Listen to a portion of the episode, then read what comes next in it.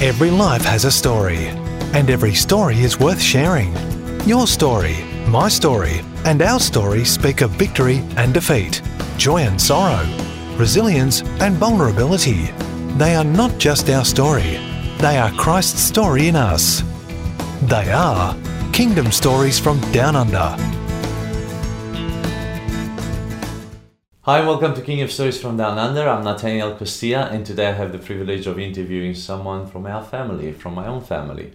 We haven't done this at King of Stories from Down Under before and today with me in the studio is Susan, Susu as we call you, Yes. Zapia, Zapier. recently married, Yes. uh, living in Melbourne and making the trip across, across the Nullarbor for your mum's Birthday, yes. which was last night and we celebrated it together. That's right, yes. It's a privilege to be here and to be interviewed. Okay. Such an honour. So you I'm made a trip excited. just for your mum's birthday? Yes. And for my husband to meet the family. Oh yeah, he hasn't been here. We, we Yes. weren't able to go to the wedding because of COVID, of course. Yes. And uh, Small COVID wedding. yeah. Yes. How many people were you allowed to have? We essentially wanted five, but the restrictions opened to 120. Oh, So we ended up with 120. oh, you had a full full blown up wedding. Outdoor wedding, yes. That's nice. Socially distancing, Yeah. of course. Even at the uh, no uh, at the reception, you could sit together, or s- you couldn't have a reception. We had an outdoor reception. okay. Yes. All right. Yes. Fantastic. So was your mum impressed? I think she was. I think Yeah. she was very impressed. The only daughter comes to see her on a special day. Yes. That's beautiful. Yes. And you didn't tell her that you're bringing Toby with you. No, so I wanted that to be the surprise Oh, and wonderful. the gift. Yes. Yeah. Yeah, Well, you surprised us all, uh, us all because we didn't know you you're coming with him. that's So- right. Yeah. Especially that you came just for a snap weekend, just for the short weekend, and then you're flying back. yeah. In fact, you're flying back tomorrow. And it's Tomorrow night. tomorrow Yes. on the red eye. Yes, that's correct. Yes. Yeah. So for those people who don't know, the red eye is the overnight flight that makes it from here to Melbourne to the east coast, and you lose two hours in between, which makes it even a shorter night. We do. So we leave at one o'clock in the morning and we arrive at 7 a.m. Yeah. Melbourne time. You've eaten two hours on the yes. way. Yeah. Australia's quite wide. Yes. So Melbourne, Melbourne, that's where your life began as well, isn't it? Yes. What year were you born in? 94. 94. So just before I left Melbourne. Or maybe you were born and then I left Melbourne. Anyway, I would not remember. yeah. No, I, I Yes. think I was in Melbourne when, when, when you were born and then I Yeah. left. Yeah. Wow. That's, uh, it seems uh, a distant a distant past. Mm. So y- born in Melbourne. Mhm. Um, what's your first memory of childhood? Oh, first memory. Okay. I think it would be getting an electric car when I was three years old. Okay. my dad coming home and buying me this pink four wheel drive electric car and us zooming around the park together. Oh wow, Yeah, I think that would be my first memory. that's beautiful. Yeah. Nice, Mm. nice. So you grew up in Richmond, Yep, so I grew up in Richmond Housing Commission. okay? Yeah. Mom, dad, uh, grandma. Yes. Oh, So you lived in the same building. Mom, li- you guys lived on a different floor than your grandma. Yeah, so we lived on the 14th floor Yeah. and our grandmother lived on the 6th floor. Okay, same building. Same building. Obvi- Obviously, your grandma is my mom, Yes. and I know exactly because I lived in the same commercial flats with you yes. while you were born. Okay, wonderful, wonderful. And uh, uh, what what else do you remember? So you remember your dad bringing you a pink four x four. Yes, I remember. Which was um, fun. Which was fun. Yeah, I remember my father coming home with pizza. yeah, because working she at was a pizza, maker. shop. Yeah, yeah, Yeah, pizza maker. yeah, Um, so eating a lot of pizza when he'd get home Late at night. late at night. Yes, with my grandmother as well. She Yeah. used to come upstairs and we used to eat pizza together. Um, I also remember a lot of, you know, at first you remember a lot of positive memories, but then there's a lot of negative memories as well. Yeah. I remember my parents divorcing at the age of four. Okay. Um, we travelled. I know my father moved to Sydney to open up a La Porchetta in Mhm. Sydney. And I think a month into it, me and my mum went to go travel and surprise him. Um, and my mum had walked in on him with another woman. Mm. So I do remember that. And I do remember her being distressed and I was I think four and a half years old, so I was didn't really understand much. Yeah. But I remember her being very distressed, um, and just not wanting to live anymore, Mm. and really voicing that to me, which was quite scary, hearing that as a child. Yeah. So I think that's the biggest memory that I remember. I think my first negative memory Mhm. I remember when I was younger. That obviously touched some buttons, some Yes. emotional buttons Yeah. from an early childhood. Mm. And then you came back to Melbourne with mum. We were in Sydney for about a week. Mhm. Um, she she came home that night and she had told me that she wanted to take her life. She told me that there was no reason to live, and that we would be better off dying. Both of you. Both of us, yes. So she had taken some sleeping tablets and she gave me a bath and told me she was going to drown me Mhm. and that I would die and she'd go to sleep and she would die and things would be better that way. I remember trying to tell her, you know, we have each other and you don't know when you're a child, you just know what to say. Yeah. Or maybe it was the Lord speaking through me. Um, she couldn't hold me under the water for long enough to do anything. Um, I think as a mother, she just couldn't go through with it. She did overdose though, and I did call the ambulance at that age to come and come to the house. I just called the number and I just spoke with them. They traced the phone line and yeah, they came and got her and took her to the hospital. Um, so that was a quite a big event before we came back to Melbourne. So that was in Sydney, in a hotel. That was in Sydney in a hotel. in a room. house. Oh, in a house. Yes, Mm. yes, That could have been one of her lowest points in life as well. The shock, I think the, so. just not not having the ability to deal with. Nothing Yeah. prepares you to deal with that in life. right? No, no. And um, so obviously that was very vivid. Has it impacted you a lot? I mean, w- looking at it now. I think looking at it now, um, there's a lot of reflecting. I mean, I've shared my story many times, hmm and this is something that I don't always share when I share my story. Yeah, of course. But it's the first, it's the first real impact or event that really changed my life and my mother's life. Mm, And being under her care, that's where I saw her go downhill yeah. um, which obviously affected me. So I do reflect on it, and when I reflect on it, I do see um, a lot of pain, a lot of pain, um, a lot of pain from my mum, Yeah. yeah, but also a lot of pain that it has Im- impacted in my childhood Mm. with trusting men and looking for self worth in a relationship, Yeah. yeah. Because of the hurt that your dad caused to your mum and also to yourself by leaving, Yes. just deserting you. Yes, that's right. Yeah. And when you came back, uh, how did things shape up back to Melbourne with mum? You know, I don't really remember much after that. I remember coming back, um, going to school. What school did you go to? I went to St. Ignatius Primary School. Okay. So it was located on top of this hill in Richmond. Is it Anglican or Um, Catholic. Catholic? Okay. Catholic primary school. I remember walking, I'd walk to school alone from the age of eight. hmm And, you know, you'd walk up this steep hill. On Lennox Street? Yes, Yeah. Yes, I remember that very well. Um, I had, you know, a lot of friends. Um, it was a bit, a bit of a rough area, housing Of commission. course. So yeah. you know, you would see people fighting, you'd see knives being pulled out. Yeah. Um, every day there'd be two, three overdoses Yeah. in the laundry, in the lift, Yeah. in the car park. Yeah. So it was very common. Um, so I was subject to all of this around me Mm. all the time. Yeah. Yeah.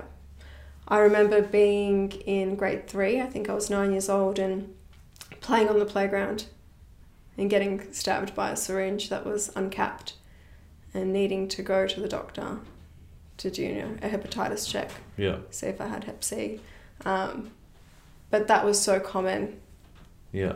that it was really normal thing to do every year. They check the children for hepatitis in that area. Yeah, it was a harsh year. I grew Yeah. up, I spent quite a bit of time of my teenage years in Richmond, in the Mm. same flats area.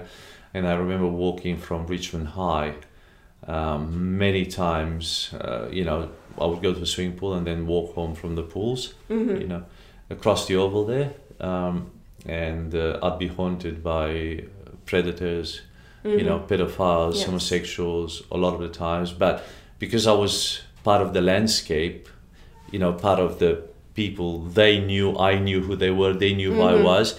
So after a while, they backed off in Yeah. the sense they were looking for somebody else because I was already part of the furniture, you know, Yeah, that's right. part of the architecture. You know, It's you very knew them. They territorial. but uh, you know, I, sometimes I wonder, you know, only God's hand was at work because so many things could have happened. So many things could have happened, and I've, I've just been sheltered. You know, Yeah. I remember having a part-time job selling second-hand furniture at one of the markets in uh, Port Melbourne, and the guy, I mean, he had a Catholic altar in his second-hand shop, and. Um, uh, I was selling furniture on Saturday morning for him. And one day he came to me, he said, Come in my prayer room. So I went in the prayer room and he he just put his hand on me. And I said, Mate, you take your hands off me or I'll dob you in. And I said, I want my pay and I'm out of here, never coming back. You Yeah. know? Yeah. But you build up that strength, that grit, that street smart. That's right. You, you, you pick Yes. them up, you know, immediately. That's And right. uh, I mean, in a sense, it's never pleasant to grow up in a neighborhood like that. But in another sense, you just become so street smart. Mm-hmm. You know, you're not. I never fear them. Yeah. Maybe in the first few weeks, I would have feared them. But after that, you know, I would confront Mm. them. It was never, you know, I could run or I could, you know. Yeah. So it's it's interesting, you know. But you know, uh, it's a reality of life. That's how life was there. Yeah. Yeah, definitely. And even though Richmond seems such a posh suburb, there's so much dirt and filth and prostitution and That's right. pedophiles and you know everything was was there drugs, you know, Yeah. fights. Um, it was quite you know a nasty area. hmm Um, tell me a little bit about uh, um, my mom, your grandma. Yes. Uh, how, what's your first memory of her? Oh, my first memory of her. Her singing. Yeah, I think around three. You know, besides eating the pizza together Yeah, with my yeah. grandmother and my father, um, her singing. She would sing from a book, a Yeah. Romanian book, and she'd sing worship songs. And, you know, I'd just look at her and watch her sing, and I'd just see so much joy. Um, my mum used to tell me stories before bed, yeah. but she used to sing to me. Yeah. And that's, it was just different Mm. you know my love for music now is just beautiful and i think that that planted a seed of worship in my heart Mm. listening to her sing so that's one of the first memories i have is her singing And then through the challenges that you had in your uh, obviously childhood years with with mom getting on all sorts of things, uh, grandma offered Mama Maria, as we call her, yes she offered uh, a stable a stable belonging for you, didn't she? she did she did so she i see her i saw her as my mother Mm-hmm. um, she was a big part of my upbringing she raised me Yeah.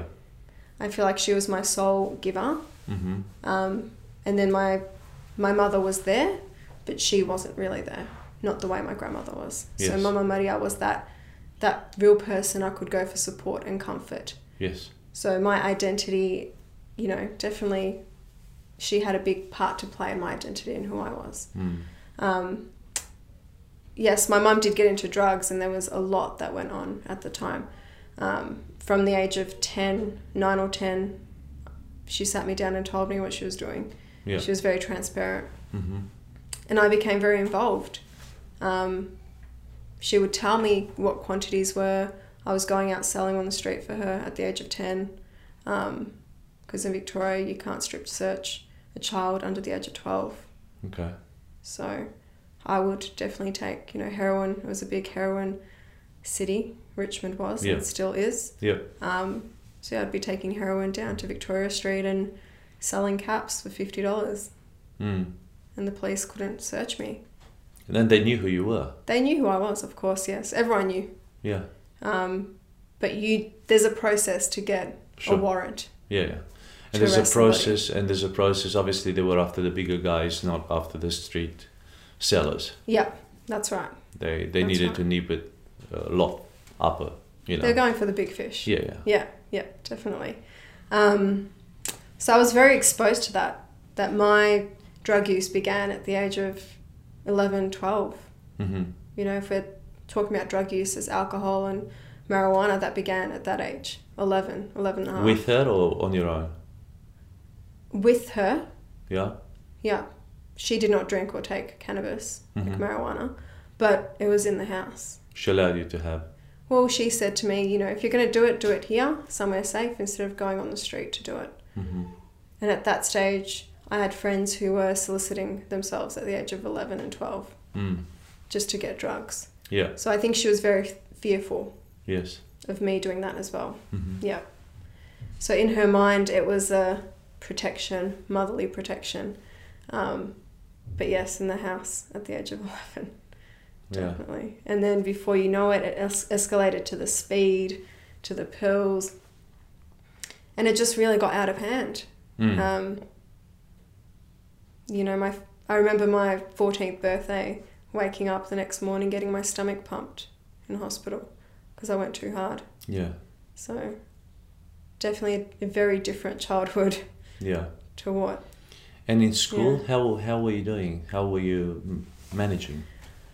Um, school was interesting. I finished primary school at the Catholic Church at St Yes. Ignatius, and then my mum just en- ended up getting in with the right connections, and it ended up, you know, it went from selling on the street to selling larger quantities Yeah. interstate, overseas. Yes. So we fell into quite a lot of money. Yeah. So I went to a public school. hmm sorry, private, Private school, school. from from a public school. So that was a big change, a really big change. Growing up in an environment that was very economically poor Yes. to then being surrounded by people who are quite wealthy, Yeah. that was a very hard transition. Yeah. Um, my appreciation for money, I mean, it came so easy, so it was so easy to spend. Sure. Yeah. So we did have quite a lot of wealth for a couple of years. hmm I went to re- very good private school. Still a lot of drugs circulating in private schools, Yes. probably more than Yeah. private schools, uh, public schools. Um, but yeah, my mum wasn't around much because she was traveling, so Mm-hmm. I always had a babysitter with me. So there was a lot of that disconnect Yeah. um, in our relationship. Um, and my drug use just escalated because I had the money Yeah. and everyone was my friend because I had money. And uh, um, academically, Academically, I did struggle. Um, I didn't learn how to read or write until I was about 15, hmm really. I had all my tutors doing my work, and you know, money gets you a long way, so just pay people. and for before in, grades. in primary school, how did you get by in primary school? it yeah there wasn't much education there the education was quite minimal so there was just basic Uh-huh. stuff so you just get by Yeah. the there were so many students in the class there was probably like 47 for each class Yeah. So you just got lost in the crowd, basically. yeah yeah hmm yeah And um, how did you hide this from Mama Maria? um, Because I know she knew of your mom. She knew of Dina, what she was Yes. doing. Well, not she didn't know what she was doing, but she knew that she wasn't well, obviously, and she was using. mhm. Uh, yeah, but I don't think she had a full grasp of, of your involvement and your situation. yes so i i was still very close with her hmm throughout this whole time i think she did know that there was something going on with me even Yeah. though we didn't talk about it Sure. um, she was never the type to call out the judgment. Yeah, she wasn't invasive at all. No, she wasn't invasive. So if you wanted to share, you could share. If you didn't, Hmm. then she was fine to just sit with the information you gave her. So I never shared. I never, at that point, I didn't get to the point where I felt like, I al- almost felt a shame.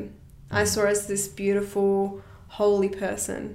So you wanted to shelter her. So I did, yes. I wanted to show her the good that was in me and not the bad. So I'd definitely hide that from her. Was there a place where you felt like you belonged any time you could go back Um, to her? I felt safe with her. Mm-hmm. I never felt safe. I felt like since the whole um, my mum's attempted suicide, and since that whole divorce, I, I didn't feel safe from that moment on forth. I loved my mum, Yes. but the only time I felt safe was with my grandmother. And also on so the she was streets. my Uh, safe, yes, Safe haven. safe haven. Also on the streets, it was quite dangerous. of course. It was. um, yes. I mean, you'd always look over your shoulders Yeah. for cops, for Yeah. uh, criminals. I mean, you'd be haunted as well, wouldn't you? yeah, As a drug dealer. yeah, and e- even being a child it didn't mean that In fact, It more didn't mean so. that other to people rape wouldn't you, take to- advantage yeah, of you. oh, if they yeah, could. it'd mean they would because Yeah. you'd be an easy prey. Yeah. Um, even in the house, there was just Traffic, people Raids. coming through. police raids Oh, police raids. once a month. Okay. You know, they would raid us. They'd take the hinge, the door off our hinges. At one point, we just had a curtain as a door Yeah. because there was no point putting it back on because we knew next month they'd come again. Yeah. So there's that fear of, are the police going to come? Do I have to hide my drugs? Am Yeah. I safe? Am I going to get raped? Am I going to get bashed? Yeah. It was that continuous Tense. tense. Yeah. Hmm. Yeah. Mm. And then you went uh, into heroin as well. No, I didn't. Mhm. I did smoke it a few times here and there. They would mix it a lot with the cannabis Yeah. to try and get a lot of the young kids hooked and then Yes. sell them heroin. Mhm. So that was a lot of Because obviously strategy. heroin is the worst of them in addiction terms, probably yeah, yeah, as as I- the addiction. That's why they they obviously they want to get you to to heroin as much Yeah. as possible. I think when it when it comes to injecting, it's very hard to turn away. Mhm. I've seen that with a lot of, um, obviously my personal experience and my professional experience. That as Yeah. soon as you start injecting, it can Because be it's very hard. instant and it's powerful and it's all consuming. That's right, and it's Grips the it. act. Yeah. Mm-hmm. It's the act of doing it as well that people are addicted to. So people will just inject water, Oh, but it's just for the act and the Yeah. rush and the feeling, as well. Um, I never got to injecting. Mhm. My mum had a phobia of needles, so she never went there. so That- she never went there.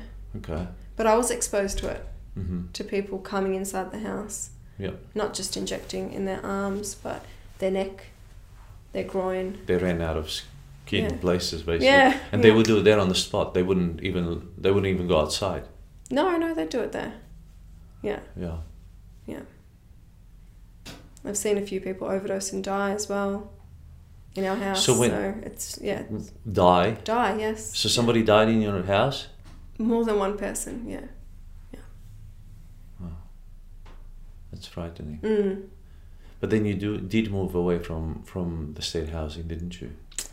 Yes. So for year seven, when I started high school, when we did have a lot of money, we did move. Mm-hmm. We had a few different properties. Yeah. Um, so yeah, we, we lived on St Kilda Road Mm-hmm. at that point Yeah. near Albert Park. Um, I, we did end up back in Housing Commission. Yeah. and that's when we moved in with Mama Maria. Yeah. Yeah, so we moved away for a couple of years and moved back. Yeah.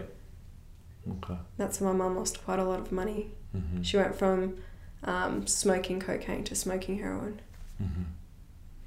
And she had a really rough ride with with the dealers that she was working with because she began to be haunted by them, didn't she? Mm. Yeah, well, she was using the product that she had to sell. Yeah. Yeah, And then they were chasing her. they were chasing her. And you ended up on the streets for a while, didn't you? I did, yeah. Both of you. We were both on the street together. Mm-hmm. We were both on the street, couch surfing, sleeping in front of homeless shelters, trying to get a bed Mm-hmm. for quite a while. How old were you then? 16, 17? I was 16. Mm-hmm. Yeah. Um, it was just this routine of going to shops, stealing, Yeah. whether it's creams, whether it's meat, Didn't matter. whether You just it's had to steal. lingerie. We, we had to steal in Yeah. order to sell, Yeah. in order to, to score, Survive. Oh, to, oh, to, to get score. drugs. Yeah. Um, you know, so we'd steal lingerie. We'd go to brothels, sell the lingerie, go to the dealer's house, Buy the drugs. buy the That's right. drugs. And do the same But tomorrow. it's not just the pattern. You go, you wait at the dealer's house for three hours. By the time he's ready to see you, you see him, you get the drugs, and it, you don't even get a high. Yeah. You're too tired, but you're then too you're tired. too You're just surviving. not ill. You're not sick, pretty much. Yeah. Wake up the next day, you do the same thing.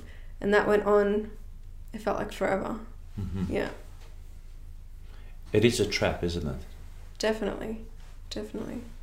What's what's the sense of awareness that you have? Do you have any sense of an- awareness? Mm, How do you see people as you walk down the street? And I mean, you're so detached. You're in another world, aren't you?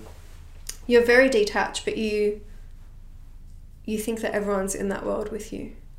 hmm You can't understand someone who works nine to five and say they're happy and have a family. Like that just doesn't really make sense. That Sure. sounds like a fairy tale No, no. because you're so far away from that truth and that reality. And what's what's the level of awareness of that current reality? Is there aware? Uh, is there any any you know a milligram of awareness? I mean, we knew that this wasn't life. Sure. We knew that it was a pattern Yeah. and a cycle, and we knew we wanted out. Yes.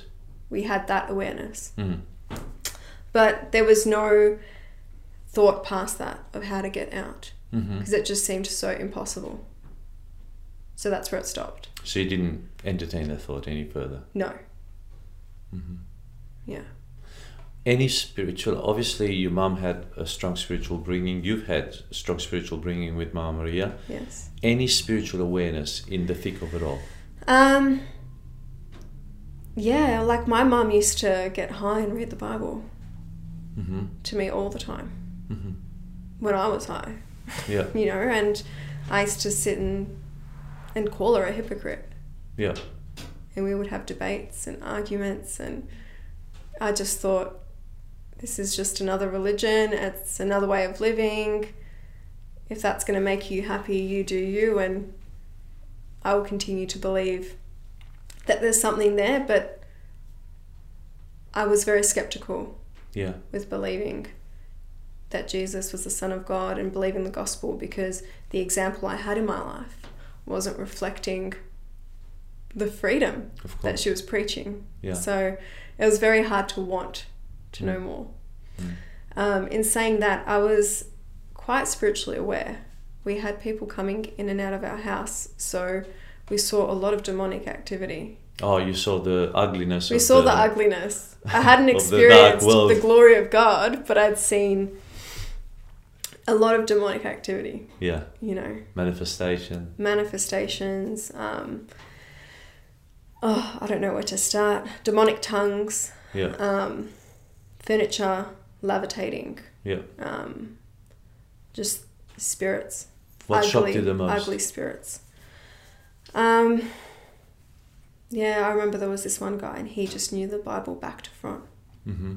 He knew the Bible back to front, and he had told me he made a deal with the devil, and there were many demons inside of him, and I just see him manifest, and it was just so real that it wasn't put on, Yeah. and it would scare me mm. it would actually scare me and i'd always think if there's if this darkness exists there must be there light. must be a light and i'm not living in the light and no i don't want to be in the darkness yeah you know and people would say oh it's drug induced psychosis yeah it's the drugs it's the yeah drugs it's just a term but It is spiritual. It they is also know it's spiritual, but they just can't pinpoint it because they can't control the spiritual world. So they will that's right control it through the, or at least define it through the medical terms of psychology and psychiatry. correct Now, um, boys, men, in your teenage years, yes obviously you still have uh, you had a a perspective which wasn't very healthy towards men because of the pain of your dad leaving. Mm-hmm. yeah How how did that um, affect you in your teenage years in having a boyfriend relationships? mm. so my first boyfriend i was 14 Mhm. and he was 24 um, the one after that was a drug dealer who I was 17 and he was 34. Who, you know, it was not a very good relationship. It was more like a transaction. Mm-hmm. You know, I was with him, therefore I had drugs and I had accommodation. Yeah. Um, obviously almost double your age. He was double. your Yeah. age. Yeah. I was definitely looking for safety in an older man that I didn't have Mm-hmm. Yeah. in my father. Probably more of a father safety rather than a husband safety. That's right. Mm-hmm. That's right. So why do you think is that why possibly you were attracted to older men than uh, I think younger so. boys your age, or you found them very mature, very responsible? Well, I found that older men usually had more connections in the drug world, being quite honest with Yeah. you. 'Cause you, because that's I was wired to think that way. Yeah. So Yeah, older men conditioned. had more money, Yeah. um, they had more connections, more finances could provide for me, Yeah. and there was a different level of maturity. Mm-hmm. I do feel like I grew up really quick, Yeah. Well, you had so to. I couldn't I couldn't be friends with people my age Yeah. because there'd be nothing to talk about. Sure. Yeah. That's interesting. Mm. Have you fallen in love with any of these men or boys? Yes, yes, I did fall in love with one. Mm-hmm. Um, and I was in that relationship for four and a half years, Mm-hmm. almost five years. Was he a user as well? He was. Were you able to help him, or was he able to help you, or you were both in the same? We were in the same boat when we met each other. He was a Yeah. heroin user, Mm-hmm. um, IV injecting unit, injecting user, Yeah. um, and I was an ice user, Mm-hmm. so smoking. So we were both in a similar boat of addiction. Yeah. But within one year of being together, I had decided that I didn't want that life anymore. Yes. So I'd stepped away from it. And that's when I started, you know, living with my grandmother. Yeah. So she really helped me then.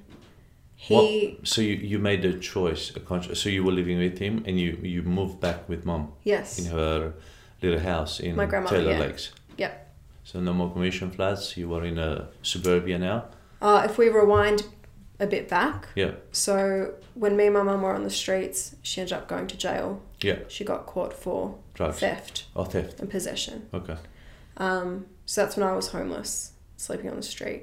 Yeah. And through that, there was a lot of um, trials. You know, I was raped m- multiple times.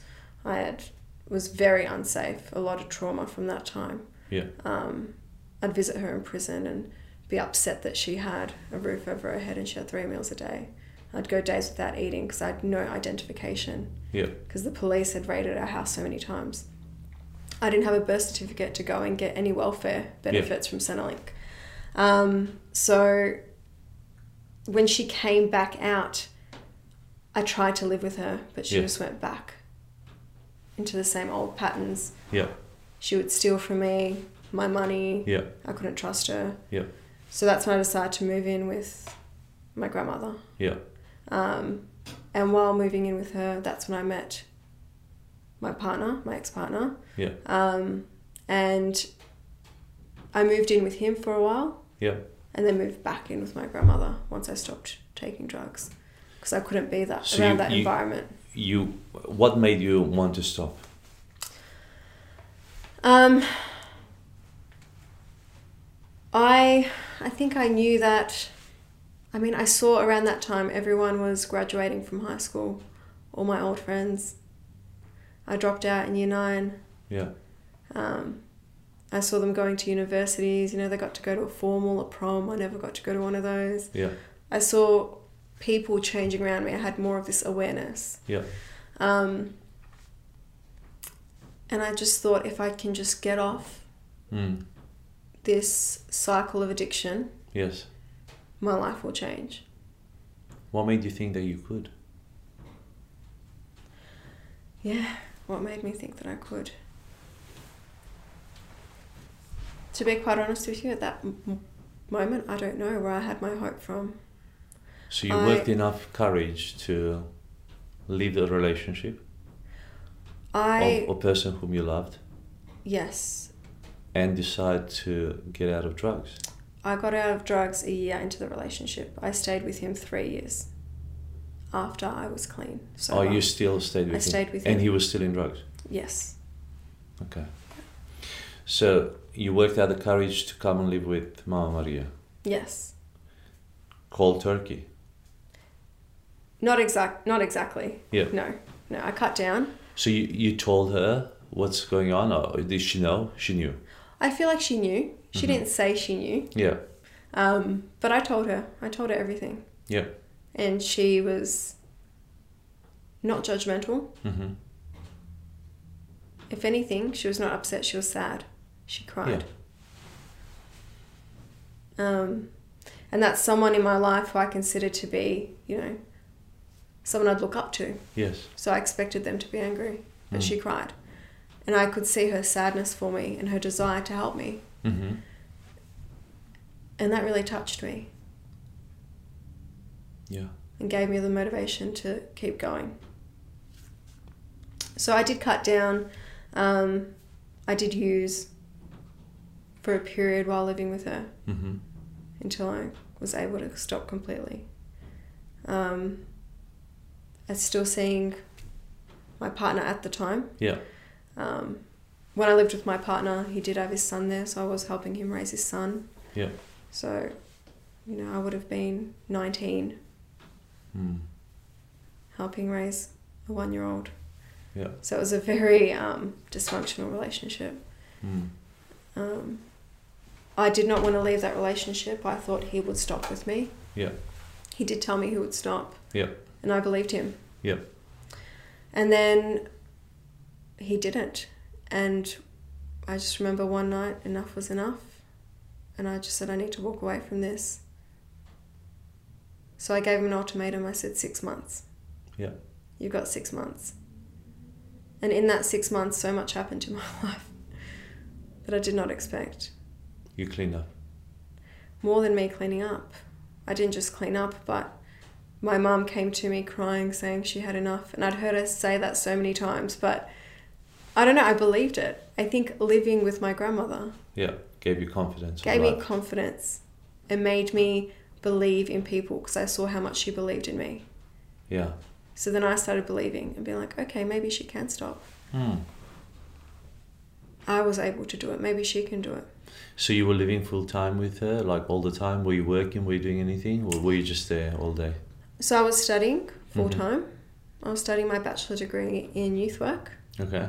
I wanted to give back. Yeah. I thought that look, if I'm, if I was able to conquer sobriety, that I want to support other people to do the same. Sure. And I felt like that was my calling or my purpose Yes. um, before I found my faith.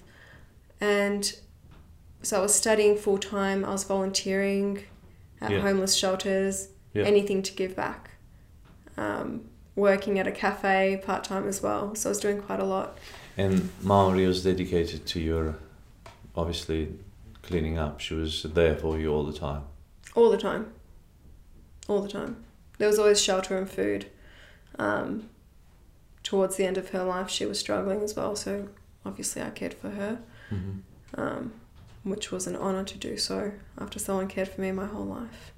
Yeah. So, And um, spiritual awakening. When did that happen to you?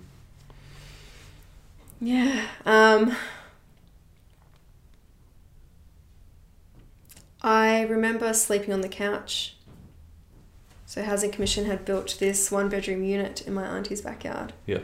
So she'd sleep in the bedroom, I'd sleep on the couch. Yeah. And I would always hear her praying. Mm-hmm. You know, it's very thin walls. Yeah. And I used to hear her speaking in tongues, praying Mm-hmm. in tongues. And there weren't tongues that I'd heard before. There were, you know, I'd heard demonic tongues, and these tongues I just felt peace when she'd pray. Yeah. I'd heard her, I'd hear her pray for each and every family member Yeah. every single night or multiple times a day. Yeah. So that's when I really started questioning. Mm-hmm. And I'd ask her questions. So, what is that language that you're speaking in? Yeah. You know, why are you praying for these people? Has Yeah. God ever done anything? She'd share testimonies with me, and I'd want to believe them, but still question. Yeah. That's when I feel like my journey began began spiritually when I started questioning and asking questions. Mm-hmm. Um, when she passed away, well, before she passed away, she knew. Yeah. She would say, "My time's coming. My time's coming." Yeah. She just had so much peace. She couldn't wait. She used to say, I can't wait to go be with her father. And she'd smile. And it was just, I was like, you're mad. you're, what do you mean you can't wait to die? Like, you're mad. um, I, obviously, I understand it now. It's beautiful. But at that moment, I couldn't understand Yeah. how she was just embracing death. You know, um, do you know? I mean, we were all there when she departed, when she graduated. I say when she graduated because I think she graduated. Um, and we're singing Hallelujah around her as she was dying. We we basically ushered her into heaven. I, you Yes. know, I feel like I Yes. handed her over to, to God. You know, it was just a beautiful, beautiful moment. And um, one of the nurses came to us afterwards. I'm, I don't know if you know the story. And she came to us and she said, um, You know, we see a lot of people in palliative care, we see a lot of people dying here. And we've, I've never seen anyone die so beautifully. Mm. And she said, Can I go and kiss her? Oh, wow.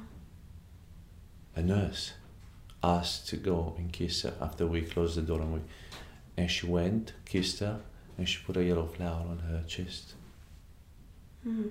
this is a nurse a professional she said this one was a saint she said i've never she said in my professional life i've Yeah, never it's seen anyone beautiful. depart so Mm. beautifully you know i mean to testify to your last breath of jesus Yes, that is powerful that is powerful. so what happened after her death after her departure I believe that I first met Jesus at her death. Mm-hmm. That's where everything changed for me. Yeah. That's where my life completely changed.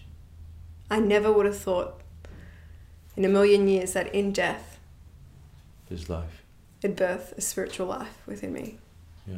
But in her death, when we were there, Yeah. we were praying and I was holding her hand, Yeah. I just felt fire from my feet, Mm-hmm. from the toes of my feet to the top tip of my head. Yeah. I felt peace. I'd never felt, I couldn't remember ever feeling that peace ever in my life. Yeah. I was just so overwhelmed. And it was just so beautiful. And I just never wanted that feeling to stop. Yeah. It was incredible. And I know she felt it too. We experienced it together. Yeah. And I know you felt it too. I could feel like all of us felt it in that moment. It was, I'll never forget that. I like to say that that was the first time I met Jesus. Mm. my first encounter, spiritual encounter.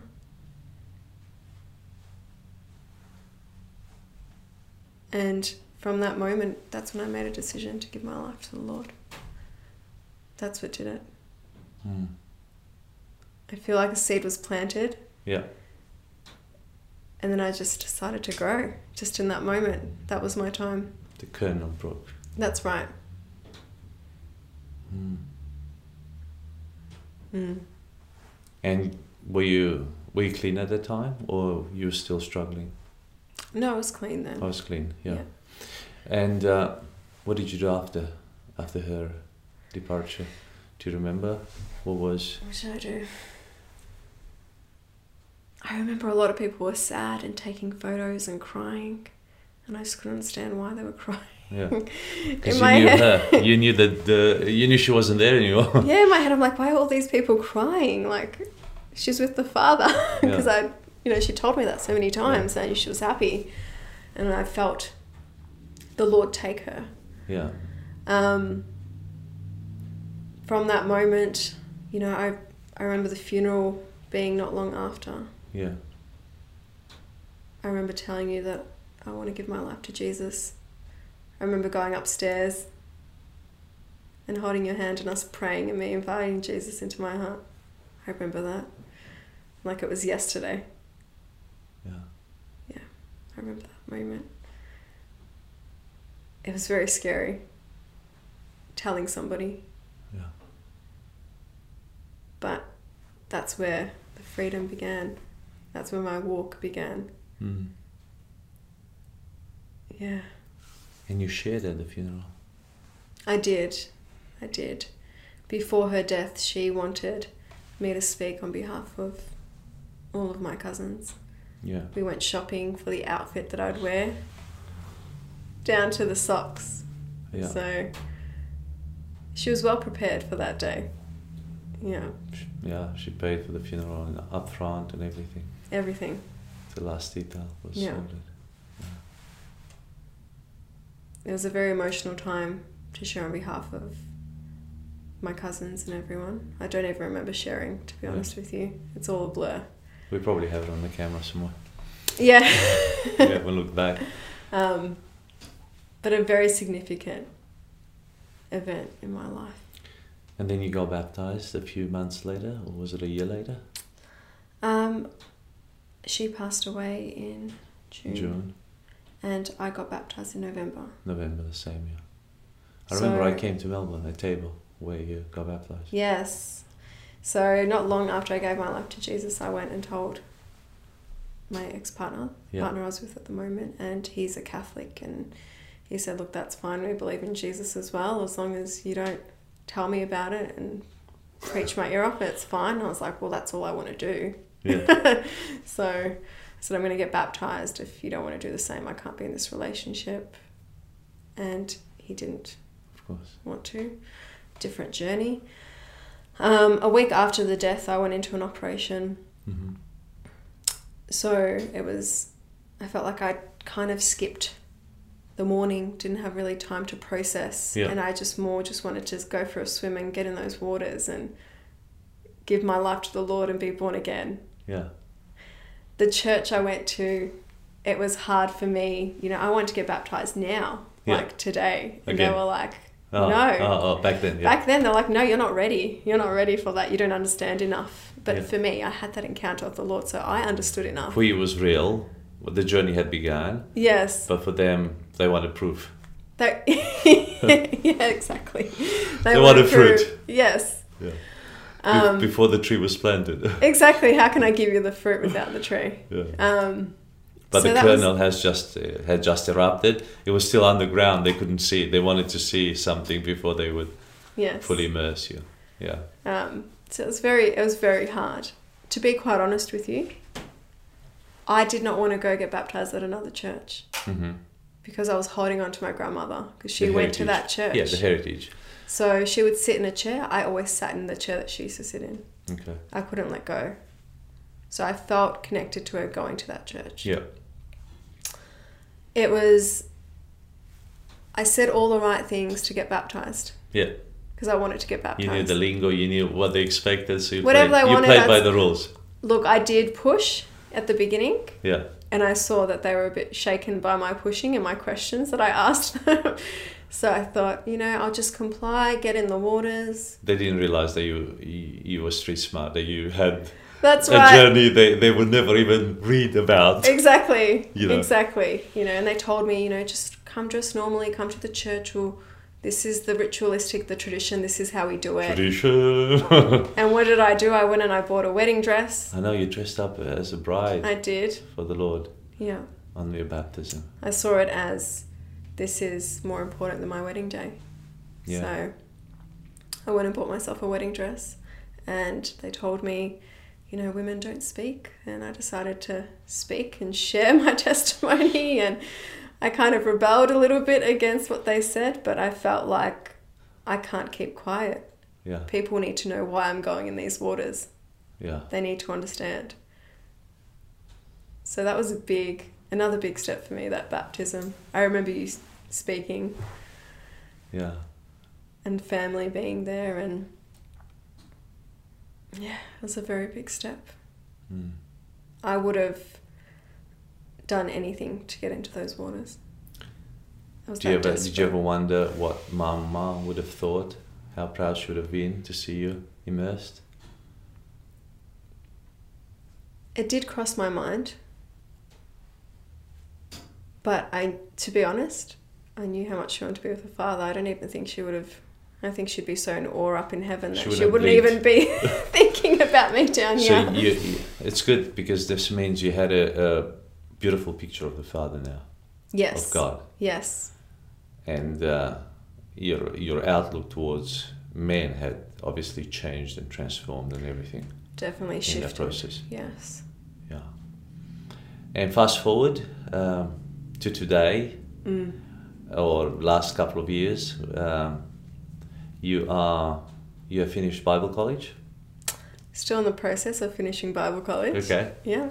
I've got two more years to be specific. So you're in a uh, Australian charismatic church at the moment, not in a, an ethnic church. No, charismatic. Yeah. That's So you're in a, yeah, and you're doing voluntary work there. You're part of the ministry team. Yeah, so a part of the ministry. Um, I'm emceeing for the church. Yeah. I'm also I run a prison ministry where we get the opportunity to go into prisons Yeah. and share the gospel, share Yeah. testimonies. Um, seeing my mum in prison sparked a fire in my heart for the lost Sure. and the hurting that are in prisons. So I, the Lord's opened those doors. Um, also serve as a youth leader as well Yeah. at the church. A bit on the coffee, a bit of this, a bit of that, wherever and you've the been need to is. missions. Yes. Where, where have you been? New Zealand So I've been to New Zealand and and Vanuatu. Vanuatu. Yes. Beautiful. Yeah. And you would have been in other places had it not been for COVID. Yes. So we we're meant to be in India as Yeah. well, um, healing some lepers. Yeah. So the day will come to Yeah. do that as well. And fully immersed in all the gospel, evangelism, Holy Spirit feeling, signs and wonders, Yes. speaking in tongues, Yes. prophesying, Yes. the full, full, That's right. That's right. holding nothing back. yes. Yes. It is possible. Yeah. It it is, is possible. possible. It definitely is possible. From from the darkness, from the ugliest of them all, there is restoration. That's right. And you, you know, you look at the story of Saul. Yeah. and how the law changed from persecuting Christians and killing Christians and then planting churches and going and sharing the good news. Now, most people, not even in in let's say in, not even a spiritual realm, but in a natural realm, would not have given you a chance when you were 18, 19 Yes. to to actually have a decent life in this world. From you know, in the pits, in the midst of, in the thick of it all, there was no hope. Yeah.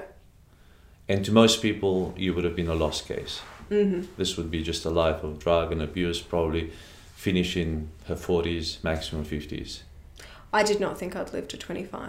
Okay. Yeah. And Realistically, God turned it all yes. around. Yes, he did. Now, you're also obviously married. Yes. Tell me about Toby. Oh, where to begin? Um, I, I didn't expect to meet anyone, to be Yeah. honest with you. Uh, did one year of Bible college, um, you know, out on mission, just very focused on the Lord. Yeah. um, and having dates with Jesus and going out and talking to people and doing my evangelistic work. Second year of Bible college was in COVID, so it was in lockdown. I met Toby right before the lockdown. Yeah. I was due to Perfect timing. perfect timing to start a relationship. Yeah. I was due to go to India Yeah. um, and I remember one of our first conversations, he just decided, he, he walked into my church pretty Yeah. much. This is from my perspective. Yeah. He, he will tell a different story if Of you course. were to ask him. Um, but he walked into my church and I was living in a shared house. And one of the girls had come home one night and said, Oh, you know, we bumped into this man and he's your husband. The Lord told me he's your husband. And I was like, Oh, That's very okay. risky. I thought, oh, yeah, she's. We, we wouldn't let anyone do that in profit schools. I was like, okay, that's very bold. I Yeah. Oh, thought she just must, must be excited, young Christian. You know. Overwhelmed. Yeah, exactly. And then when I saw him come, she's like, that's him. I'm like, oh, well, I better go and greet my husband Yeah. to come. That's a little joke. Um, so we used to have coffee, at, you know, after church, and I would tell him, I'm going to go to India and I'm going to, you know, heal the lepers and grow arms and do this and do that. And he would listen. Yeah. you know, I had a feeling he wasn't baptized, but I wasn't sure, and I just thought, whatever, I'm Yeah. just going to go for it and tell Yeah. him all the plans I have with the Lord. Um, he obviously liked it because he would, you know, keep having coffees with me and asking me questions. He found somebody that can sell better than him. Yeah. Sell the gospel better than Sell he the can sell gospel. BMWs. Because he's a BMW dealer. Yes, he is. Yeah. Yes. Um, and then he got baptized. We went through COVID lockdown in Victoria. Yeah. around Easter time. Yes. And he got baptized around that time. Mm-hmm. So he was able to get baptized during just before COVID. Yeah. Um, and someone else was meant to get baptized as well during that time. They didn't end up showing, but I was there with some chocolates to, you know, congratulate and congratulated him. And we started talking as friends. He- We were in the same Bible study. Yes. Um, so we saw each other on Zoom. Essentially, I had to sell my car. So my housemate was like, why don't you call Toby? Yeah. He helped me sell my car, helped me buy a new car. Yeah. Before you know it, we were in a relationship. In the same car. In the same car, that's right. And walking, I was walking down the aisle. So we met in the end of January and got married in late November. How did he pop up the question? So it was, I want to say it was a surprise, but it wasn't really a surprise. In Victoria, you have to let the government know a month before you. Of course, get married. Yeah. I had a dream in 2020, sorry, 2019, that Yeah. I was going to get married, Yeah. 27th of November 2020. Yeah. Um, and I just held firm to that. Yeah. Even though I was single then, you know, the time would get smaller and I'd be like, Yeah. oh, well, the man's going to come, the Lord's going to provide. Um, it got to around October Yeah. and we were already talking about children and family and we were Wow. having serious discussions. Mortgages. yeah, we we're having those heavy discussions, and um, we decided that yeah, we want to get married, and we want to get married soon. And 27th of October was approaching. That's right. That's what was I was thinking in my head. I can read you. I can read your mind. In the back of my I- mind, Uh, I'm a I was minister, like, yeah, so I it's know time. exactly. Yeah, Um, in fact, I'm actually meeting somebody today in a couple of hours who wants to get married. uh, A young specific couple. date. So I don't know. I'm yet to okay. find out. Yeah. You know, there's always an element of surprise with every couple that I meet. Yeah. So we decided, like, we already put in the papers to request a date Yeah. before he proposed. Oh, Now I was just waiting for the proposal. yeah. Um, so it was a day I did not expect it. You know, my hair wasn't done. I didn't really look that great. We were Yeah. just meant to go and have a Bible study with um, another couple. Yes. So the couple that brought Toby to the church. Yeah. Um, and we were going to like a local park across the road from where we were living. And it was actually a beautiful evening. Yeah. He had everything planned, and I just had no clue. Yeah. And I was like, why are these people acting so weird? You know, we did a little Bible study, the sun was setting, and then I saw someone walk past, a stranger, and I thought, the Lord just made made me look at him and I kind of called him over. I started evangelizing to him and no one was talking to him and I thought, This what's is wrong with strange. these people? Why are they not Interacting. they obviously had doing a their time job. schedule Yeah. and I wasn't going with their time schedule, so we prayed for him. He had a sore arm. He received healing. so you just healed the guy just before you got uh, you Yeah, know, yeah. engaged. Yeah, pretty Oh, much. I was late at my own engagement because I healed the guy. exactly. but that's the way the Lord wanted it. It was Yeah. beautiful. Um, they popped on my favorite song. I had my eyes shut. I was worshiping by the lake. It was dark, and then I just felt a light in my face, and it was my friend filming Yeah. with the torch on. And I turned around, and Toby was on one one knee, Wow. and um, he quoted scripture to me and he said, Let's go raise the dead, heal the sick, and cleanse the lepers. Hallelujah. And proposed, and it was just beautiful. That's beautiful. Yeah, What a commitment to ministry. yes, Yeah. So it's not just a commitment to life, it's a commitment to everything together. yes, And you are a team now. that's right. We're one. Beautiful. It's good to see. Now, um, we need to finish off a part of the story that we left a little bit in the air for our people. I mean, you Mhm. and I know it, but most of the audience out there don't know. What happened to your mum? Oh, yes. That's left- another we big left her in the testimony. drugs. That's that's no, she's not in the drugs anymore. Um, so right before, right before my grandmother passed away, Yeah. she had decided to go and get clean as well. Yeah. To decide to go and get off the drugs and go to rehab. Yeah. I'd already been sober for about seven months. Yes. Um, and at this point, I was, you know, sitting and praying with my grandmother for her. So Yeah. the fact that that was probably one of the first answer to prayers that I witnessed Yeah. her coming and saying, I've had enough. And that same night, we went on a plane and we came to Perth, and that's when she started going to rehab. Teen challenge. Teen Challenge, that's right. Down at Esperance. Yes. And that changed her life. Um, I felt like I lost a mother Yeah. and had to mourn her old drug, drug self, Yeah. and I had gained a new mother. Mm. It was very surreal, Yeah. very hard. Um, and I'd lost, you know, my grandmother, Yeah. but also gained a new mother. Beautiful. And since then, she's been up here in Perth while I've been in Melbourne, which has been hard, but She's a true mom. Yes. And she, that's right, she's walking in that Mm. motherly role that she missed out on. Yeah. Now she can fulfill that role, um, not just for me, but also for my husband. That's beautiful. So it is beautiful. The Lord has restored so much in my life. Mm. He's restored me, my mother, and her for our future family. So, Do you believe? Obviously, you work with youth. You work in that space where people get in rehab. Um, do you see a way out for somebody out of drugs without Jesus? no, Do you know of a case of somebody fully rehabilitated without Christ? I've seen people rehabilitated, Yeah. but the difference with Jesus is that Jesus gives you a different identity. Mhm. When I talk about my testimony, I talk about my old self. I Yeah. don't identify with that person. Correct. That person died in those waters. Yeah. And when I came out of those waters, I became brand new. Yeah. So I'm, it's like I'm talking about somebody else. hmm With a recovered drug user, they still identify with that, pers- that person. You Yeah. see Narcotics Anonymous, you see Alcoholics Anonymous, Yeah. and they will be sober for 20 years and they'll say, Hi, my name is, I am an alcoholic. Yeah.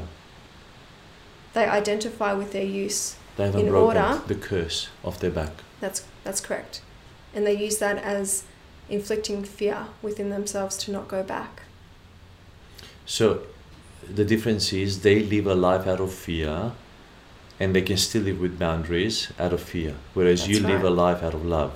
Yes, You're free, yes. they are bound by fear, Yes, and that fear holds them from taking drugs, which in effect the result is okay, but the way they go about it is not because they're still trapped. They're Yes. trapped into a fear. they're still trapped. Whereas you now, you you obviously have the freedom. Yes, and you're i mean you're living out of love and i say to people the opposite of of fear is not courage the opposite of Mm. fear is love yeah. and this is the most exemplary way to show it Mm-hmm. you know you're either driven by the fear of relapsing or you're just loving life now and Mm. loving the lord because that fear doesn't even exist because in love there is no fear Yes, and it's very interesting that you say that identity because identity is Mm. at the basis of everything we do yeah. we get our values and that's how we live our lives so if you get your identity right you get everything right Mm-hmm.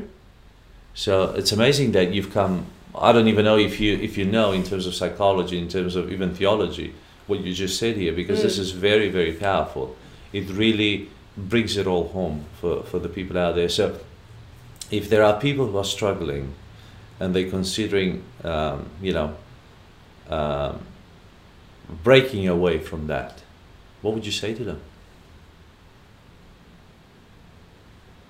breaking away from addiction Breaking away from addiction. They need to find out who they are.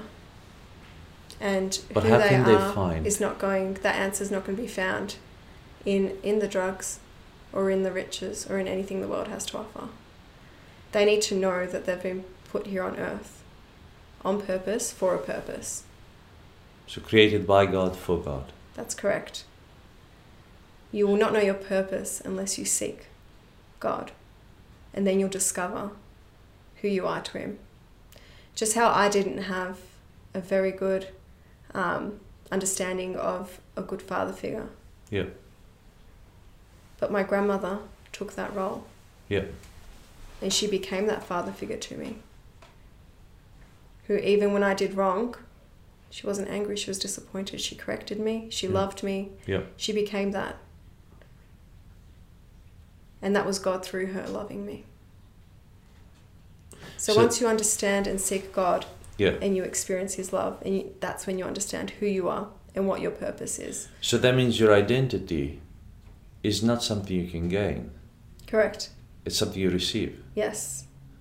So the world tells you you can gain your identity, your freedom. And you, what you're telling here is you can't gain it. Yes. You receive it. It's Yes. given. That's right. So the given identity is much better than the identity you can gain yourself. Yes. It's very different. You know, you you want a job, you go and study, Yeah. and you get that qualification, you That's a- go get that's a experience. gained- that's a gained identity. That's a gained identity. But with your identity in God, you know, we talk about Jesus being a gift. And with a gift, all you need to do is receive it and unwrap it. It's yours. And that comes with it's given. It's And given. in that, everything is packed in there. That's correct, yes. And the unwrapping is the surrendering. You need to surrender. You need to come to a point of vulnerability, of seeking God in It's order to beautiful. receive it. And there is hope. There is definitely hope. Do you see other people being restored all the time? I do see people being restored. I do. When you see somebody in the thick of it all, do you see their potential? Can you see beyond? Yes, definitely. Yeah. Yes. There are are, you times. are you are you more optimistic and more, let's say, um, full of hope than most people out there? Because a lot of people don't give them a chance. I think so. I work in a field where people do have a heart for the vulnerable. Yeah. So the people I work with do have hope, but they've been working in the industry for 15, 20 years. That hope is now gone. And they think, well, what does this person? They can't change their life. They've been a drug addict for 15 years. They'll probably die soon. Yeah. But I see so much hope because I was there. Yeah. I should have been dead a very long time ago, years ago, I believe. And God saved me. Yeah. My mum should not be alive, and God That's right. saved her. So many times. so many times and I've heard testimony after testimony Yeah. of people. I've seen so many miracles with my own eyes Yeah. of people changing Yeah. and what the Holy Spirit can do to someone. Yeah. So I just think about that person. God created them. God has a purpose for them. Yeah. And my job is to shine a bit of light and do what my grandmother did for me to them. Wonderful. Yeah.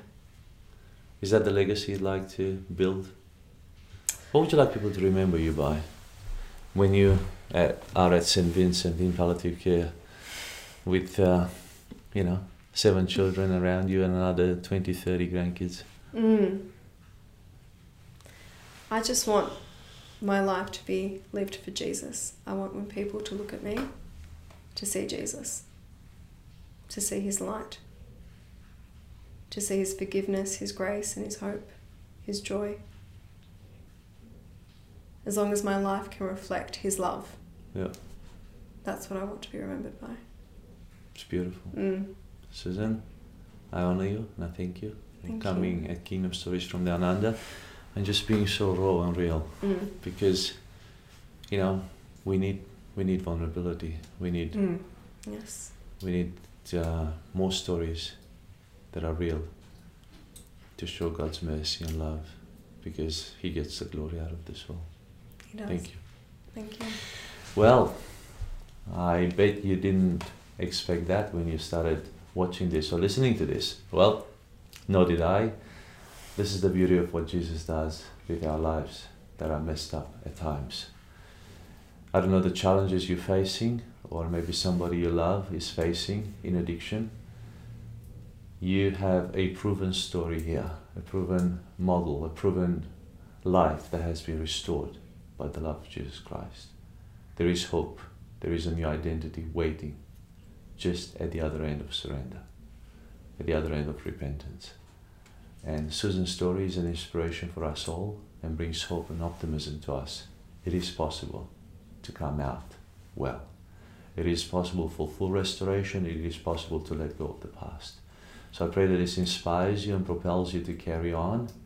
If you need this restoration, just submit to the Lord. And if you know somebody else that needs this, share this content with them and let them hear this beautiful story. And I pray that the Lord brings hope into them and faith so they can be renewed and transformed into the image of Christ. If you love this content, we'd love for you to share it, subscribe to our channel, give us five stars on uh, Apple Podcasts, and come back at Kingdom Stories from Down Under. It was a privilege to share this with you, and I can't wait to see you next time. Thank you for joining us on Kingdom Stories from Down Under. We'd love it if you would subscribe, rate, and share these stories with your wider community. And remember, every story is worth sharing, including yours.